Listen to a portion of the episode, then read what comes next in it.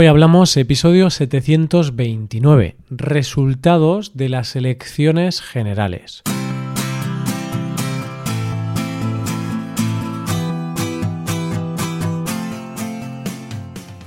Bienvenido a Hoy Hablamos, el podcast para aprender español cada día. Ya lo sabes, publicamos nuestro podcast de lunes a viernes. Puedes escucharlo en iTunes, en Android o en nuestra página web. Recuerda que los suscriptores premium pueden acceder a la transcripción completa del audio y a una hoja con ejercicios para trabajar vocabulario y expresiones. Hazte suscriptor premium en hoyhablamos.com. Hola oyente, ¿cómo estás? Los días de elecciones son días de incertidumbre, porque vas a votar muchas veces sin tener claro a quién. Luego llega el recuento de votos, el llamado escrutinio, y empieza esa noche tan emocionante, la noche electoral. A partir de las 9 de la noche todo el país está pendiente de la televisión, radio, internet o redes sociales para saber quién ha ganado y quién será el próximo presidente del gobierno. Hoy hablamos de los resultados de las elecciones generales. Como ya sabes, hace unos días, el pasado 10 de noviembre, tuvimos en España unas elecciones generales. Unas elecciones a las que, como contábamos en episodios anteriores, fuimos a votar cansados y un poco desilusionados. Hay que recordar que en las anteriores elecciones, que se celebraron el 28 de abril, hace muy poco tiempo, salió vencedor el PSOE con Pedro Sánchez a la cabeza. No tuvo mayoría, por lo que tuvo que buscar apoyos en otros partidos, y hubo unas interminables negociaciones con su socio más evidente, Unidas Podemos. Pero estas negociaciones fracasaron, porque según ellos tenían posturas irreconciliables. Esto provocó mucha desilusión en los votantes de izquierdas porque veían evidente el gobierno de coalición entre estos dos partidos. ¿Por qué no llegaron a un acuerdo? Pues la verdad es que no se sabe muy bien qué pasó, pero parece ser que hubo una lucha de egos, había varios temas en los que no estaban de acuerdo y al final, como ninguno dio su brazo a torcer, acabaron cancelando las negociaciones. Pedro Sánchez decidió que prefería no ceder ante las demandas de Unidas Podemos y convocó unas nuevas elecciones.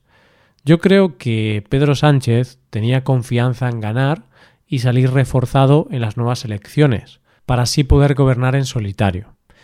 En el anterior episodio hablábamos también de las encuestas y de cómo muchas veces a las encuestas no hay que hacerles mucho caso, porque hay dos factores con los que no se cuenta, la abstención y el voto oculto.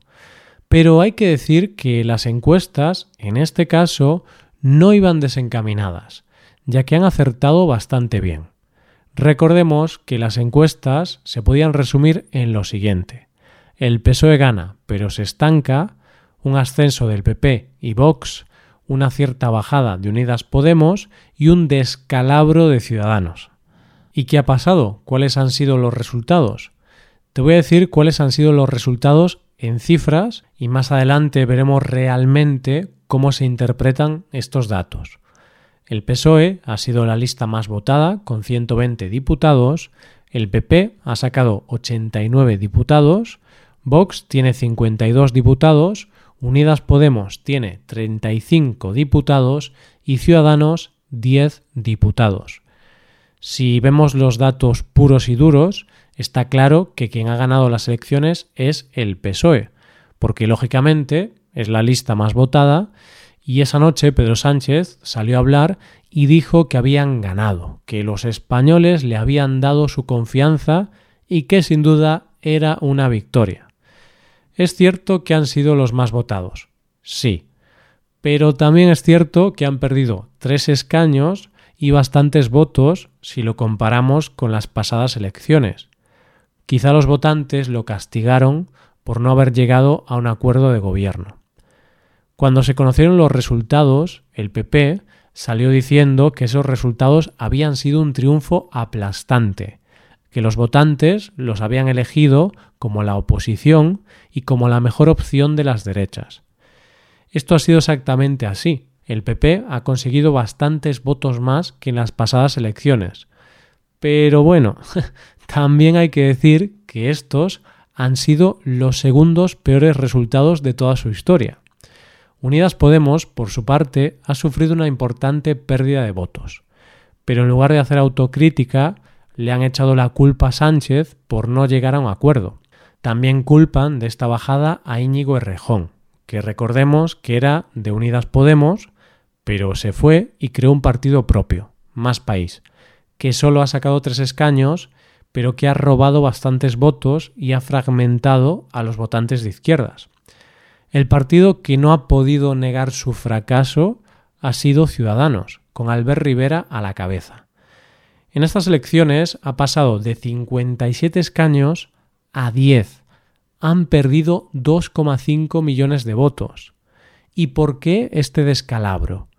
Es difícil decirlo, pero yo creo que esta bajada se debe a que sus ideas políticas nunca han sido claras y más en los últimos tiempos. De hecho, a este partido a veces lo llamaban la veleta naranja, porque tenían una idea u otra según decían las encuestas o según les convenía. Ser un veleta significa que eres una persona inconsistente que cambia de opinión todo el tiempo. Pues digamos que Ciudadanos actuó de esta forma, cambiando de opinión y sin tener claro sus posturas, por lo que los votantes han perdido la confianza en ellos. Realmente, si lo analizas bien, el PSOE ha ganado, pero ha perdido votos.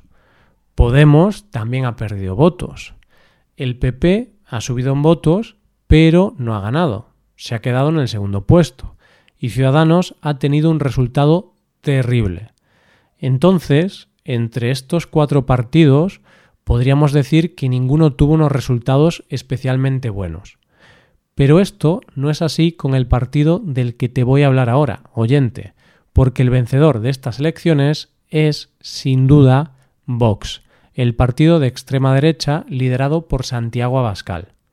Lo de este partido es una cosa casi milagrosa, porque hay que recordar que el pasado abril entraron por primera vez en el Congreso con 24 escaños y solo unos meses después, tras estas elecciones, se han convertido en la tercera fuerza política con 52 escaños. Es decir, en estas elecciones han conseguido el doble de votos. ¿Y cómo es posible esta subida? Pues primero porque muchos votantes de Ciudadanos se han pasado a Vox. Además, en mi opinión, en España había mucha gente que era de extrema derecha, pero que no se había quitado la careta hasta ahora, es decir, no había mostrado su verdadera opinión hasta ahora. Ha llegado un partido que defiende esas ideas y muchos votantes han sentido que Vox defiende sus intereses ideas muy relacionadas con los sentimientos más básicos como puede ser el patriotismo, conseguir una España única o luchar contra la inmigración. Esta es mi opinión personal, ¿vale? También yo creo que la situación política actual de España, con el problema de la independencia de Cataluña, es uno de los principales motivos por los que Vox ha crecido tanto. También hay que decir que el tema de Cataluña se ha visto reflejado en los resultados no solo por el aumento de Vox, sino que Cataluña ha votado en masa a los partidos independentistas. Y ahora los partidos independentistas catalanes tienen más representantes en el Congreso de los Diputados. También los partidos nacionalistas o independentistas de otras comunidades han ganado más votos, como los partidos nacionalistas vascos o el Partido Nacionalista de Galicia, el BNG, que ha conseguido un escaño. Esa noche fue una noche de cálculos, ya que ningún partido tenía mayoría absoluta. Cálculos de si podría gobernar un bloque de izquierdas o un bloque de derechas. Si hacemos las sumas, el único gobierno posible es el PSOE con el apoyo de otros partidos. Lo normal es que haya un gobierno del bloque de izquierdas entre PSOE y Podemos. Digamos que esta es una segunda oportunidad para ambos y la pregunta era si estarían dispuestos a dejar sus diferencias a un lado y hacer un gobierno juntos. Lo que no sabíamos esa noche, oyente, es que la respuesta no iba a tardar en llegar. Después de la noche electoral viene el día de la resaca y donde los ánimos se calman, donde los datos se reposan, las emociones ya están más frías y es tiempo de tomar decisiones. Y es cuando llega el momento de esa eterna pregunta que es ¿y ahora qué? El primero en tomar decisiones fue el líder de Ciudadanos, Albert Rivera. Al día siguiente presentó su dimisión y no solo abandonaba la dirección del partido, sino que abandonaba la política definitivamente.